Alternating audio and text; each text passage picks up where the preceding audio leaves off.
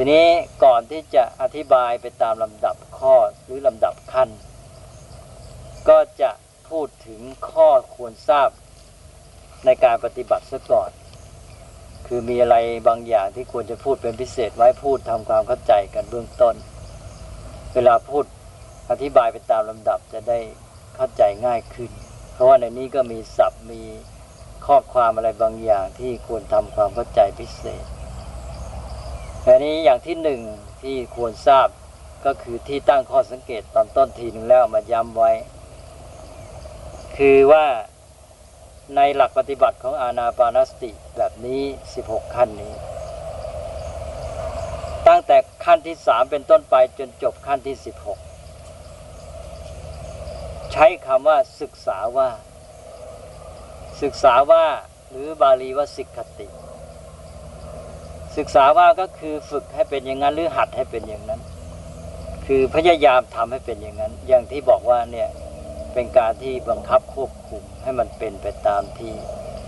เรามีความประสงค์ ซึ่งอันนี้จะต่างจากหลักกลาง หลักกลางในหลักทั่วไปของสติปัฏฐานสี่อย่างที่แสดงไว้ในมหาสติปัฏฐานสูตรที่ได้พูดในคราวที่แล้วนั้น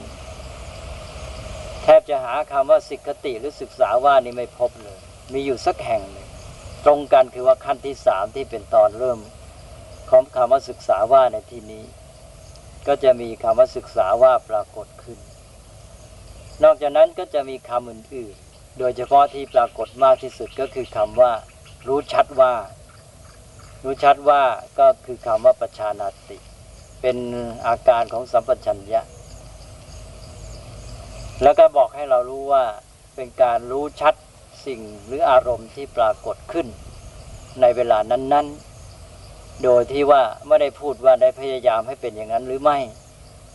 นี่เป็นข้อสังเกตที่หนึ่งซึ่งศัพท์ที่ปรากฏในนั้นจะทำให้เรามองเห็นอันนี้ได้ ถ้าหากว่าได้ตรวจดูข้อปฏิบัติไปตามลำดับ จนเห็นแม้แต่พยัญชนะถ้อยคำที่ท่านใช้